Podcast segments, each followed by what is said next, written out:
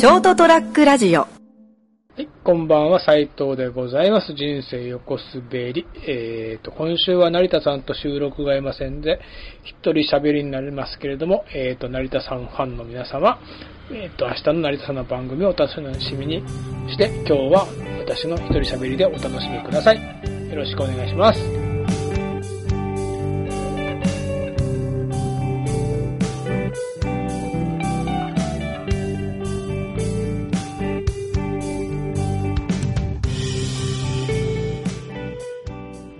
というわけで人生横滑り、えっ、と、一人喋り斉藤でございます。4月21日エピソード297回、えっ、と、本日は一人喋りということで、ちょっと、今日はあの、休みの日なんですけど、えっ、と、実はまだ、今日は4月の20日、えっ、と、火曜日、時間にして今3時前ぐらいで、そろそろもう今日いろいろやったんで、今からビールを飲みながら、一人喋りをダラダラと進めたいと思います。ではでは、昼飲みといえばバドワイザーということで、バドワイザーをいただきます。えーと、昨日今日連休でして、なんか、まあ、ね、世間はコロナの第4波がどうも来たというみたいで、熊本も昨日、おとといで急にドンと陽性者が増えまして、あちこちでクラスターが起こってるようで、まあ、ずいぶん前にもお話ししましたけど、あの、サーフィンでいう波乗りができる波をまとめてくるセットって言うんですけど、大体セットって数分おきか十数分おきにこうまとめてくるもんでセットって言うんですけど、ま、波待ちしてて、ね、いな、いいセットが入ってきたぞ、いいうねりが入ってきたぞって言って、大体一つ目、二つ目よりか、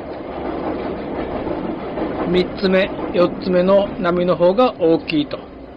ひょっとしたら、いこ五つ目の波が大きかったり、あ、三つ目が大きかったなとか、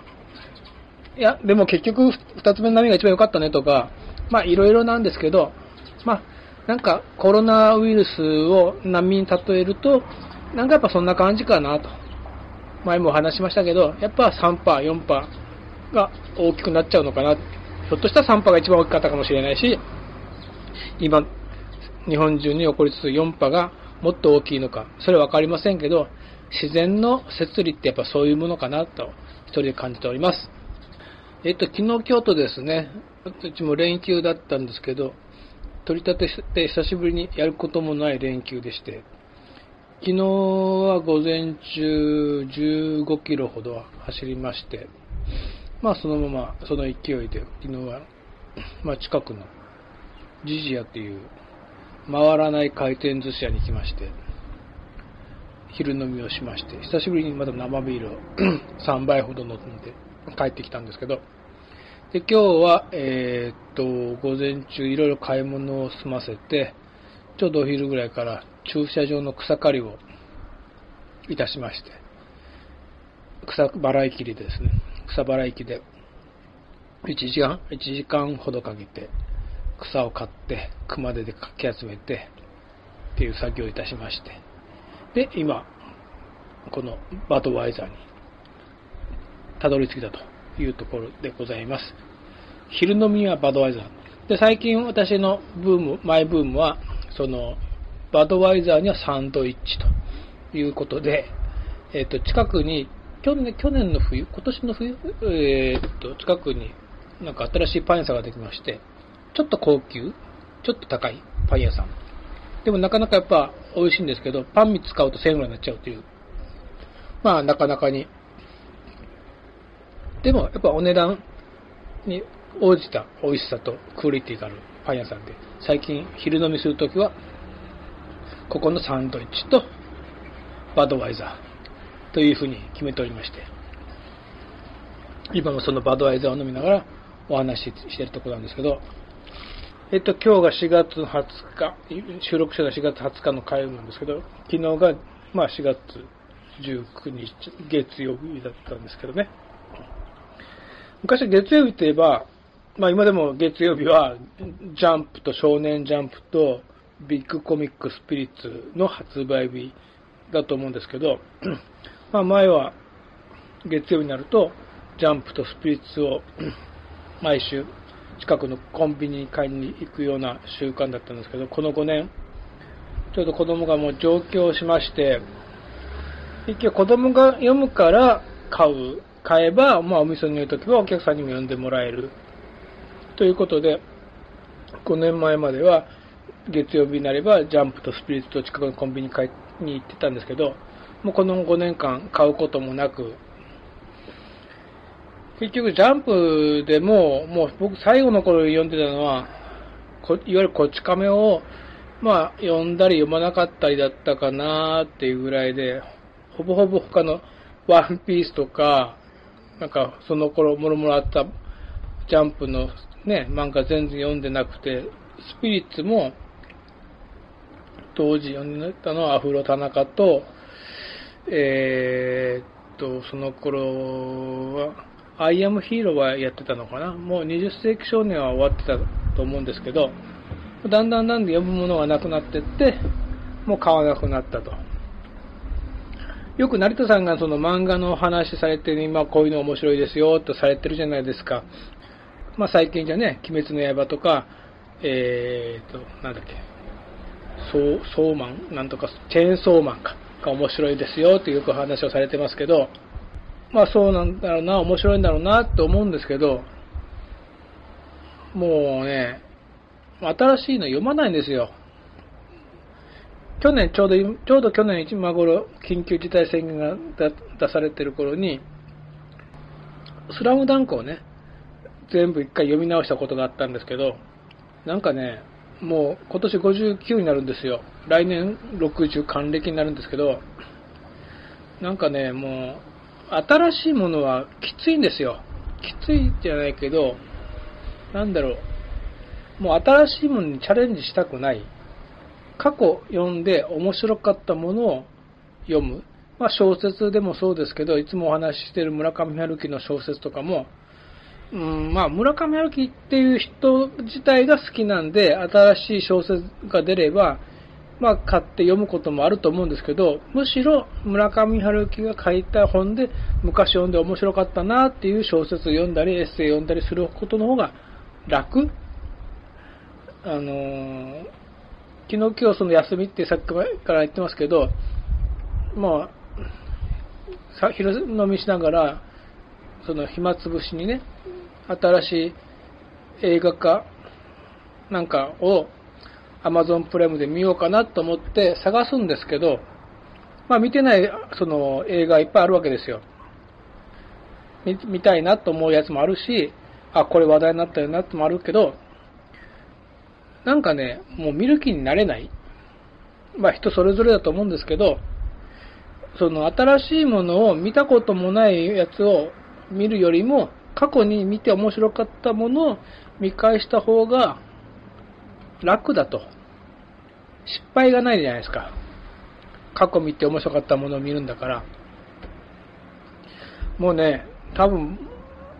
僕生きてあと20年だと思うんですよ。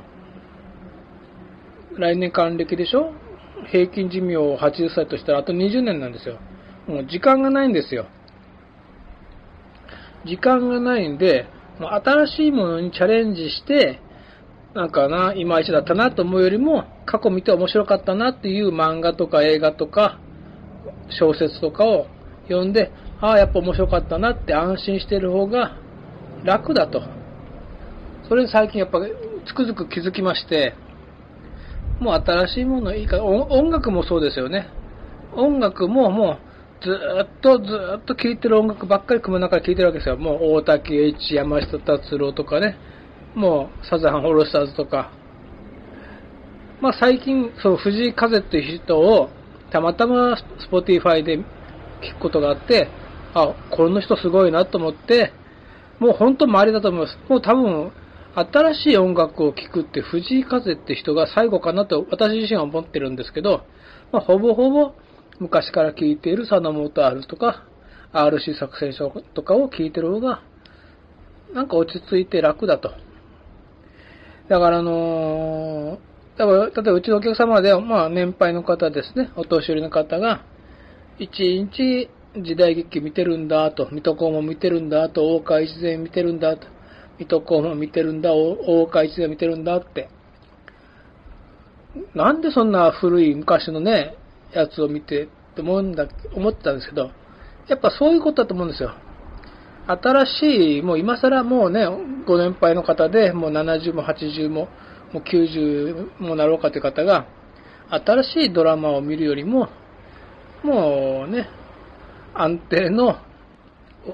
水戸黄門向いてる方が、気象転結分かってるし、失敗はないわけでしょ？やっぱそういうことかなって。だから私もそれに近づきつつあるのかなと。まあ、水戸黄門大岡一戦まではいかないにしても、まあ、昔見たスラムダンクを読んだり、村上春樹の古い小説を読んだり、その方がもう楽かなと。新しいものにチャレンジする気持ちはもうあんまりなくなってきてるのかなと。いい、いい、いいのか悪いのか別としてですね。いいのか悪いのか別として、もう新しいものにチャレンジして失敗だったなって思うよりも、もう安定の昔読んで面白かった小説、昔聞いて、ね、励まされた音楽、昔読んで大笑いした漫画を読んでる方が楽だし、もう時間の猶予がないと。あと20年しかないわけですよ。長く見積もって。短く見積もりはもう明日ともね、来年ともわかんないわけでしょ。それに気づいたのがもうこの60前の私で、まあそういうわけで、昼はサンドイッチ食いながら、食べながらバドワーザー飲んでる方が楽しいかなとか、まあそういう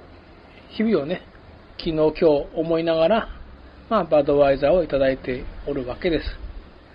取り留めもない話をしておりますけども、まあ多分成田さんまでね、50入ったばっかりくらいだから、そうでもないと思うんですけど、多分成田さんもあと10年ぐらい経つと、もう新しいものに手を出すよりも安定の、ね、今まで 培ったものに、をもう一回トレースし直す方が楽しい人生を、残りの人生をね、送れるんじゃないかと気づくかなって、今は私は思ってますけど、わかりません。成田さんはね、成田さんで最後までね、人生の最後まで新しいものを追いと追い求めるタイプの人かもしれないし、それはわかりませんけども、私自身はもう新しいものは漫画も小説も音楽も映画ももういいかなと。あんまり冒険しなくても。なんかね、冒険しなくなると寂しい気もするんですけど、まあそれはそれで、例えば、冒険とはちょっと違うけど、ジョギングしてる時には、ちょっと違う道を、路地を曲がったり、まあそのくらいの小さい冒険でいいかなと思ってる今日、この頃でございます。それでは、えっ、ー、と、来週は成田さんとのまたお話ができると思うんで、また来週もお聴きください。人生横滑りでした。おやすみなさい。